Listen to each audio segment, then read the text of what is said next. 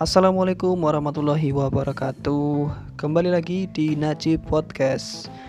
Oke teman-teman hari ini kita kembali bertemu kembali di episode yang kesekian kali. Saya lupa episode keberapa tapi mungkin uh, ini sekitar episode ke 25 ke atas.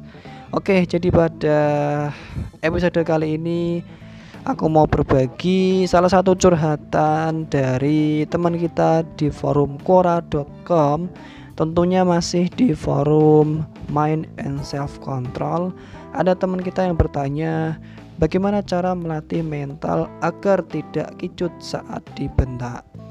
Nah, ternyata di sini sudah ada yang memberikan jawabannya. Nah, saya tidak sebutkan siapa yang menjawabnya nanti teman-teman bisa cek di forum tersebut.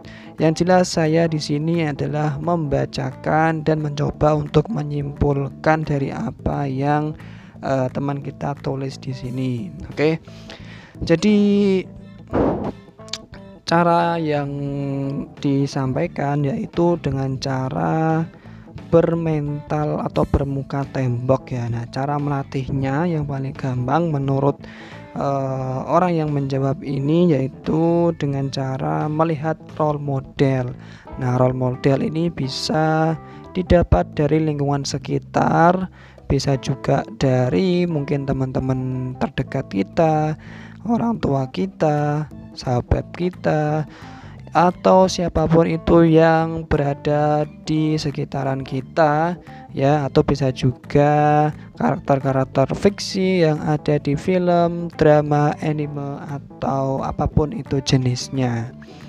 Nah, salah satunya di sini penjawab memberikan referensi yaitu tokoh Ranko Rangkodas alias Cote ya dalam film Three Idiots ya ini film Bollywood India cukup terkenal jadi saya kira mungkin teman-teman sudah pernah menontonnya ya jadi kurang lebih bahwa uh, karakter ini menurut sang penjawab cocok untuk dijadikan sebagai role model. Oke, demikian teman-teman podcast pada episode kali ini.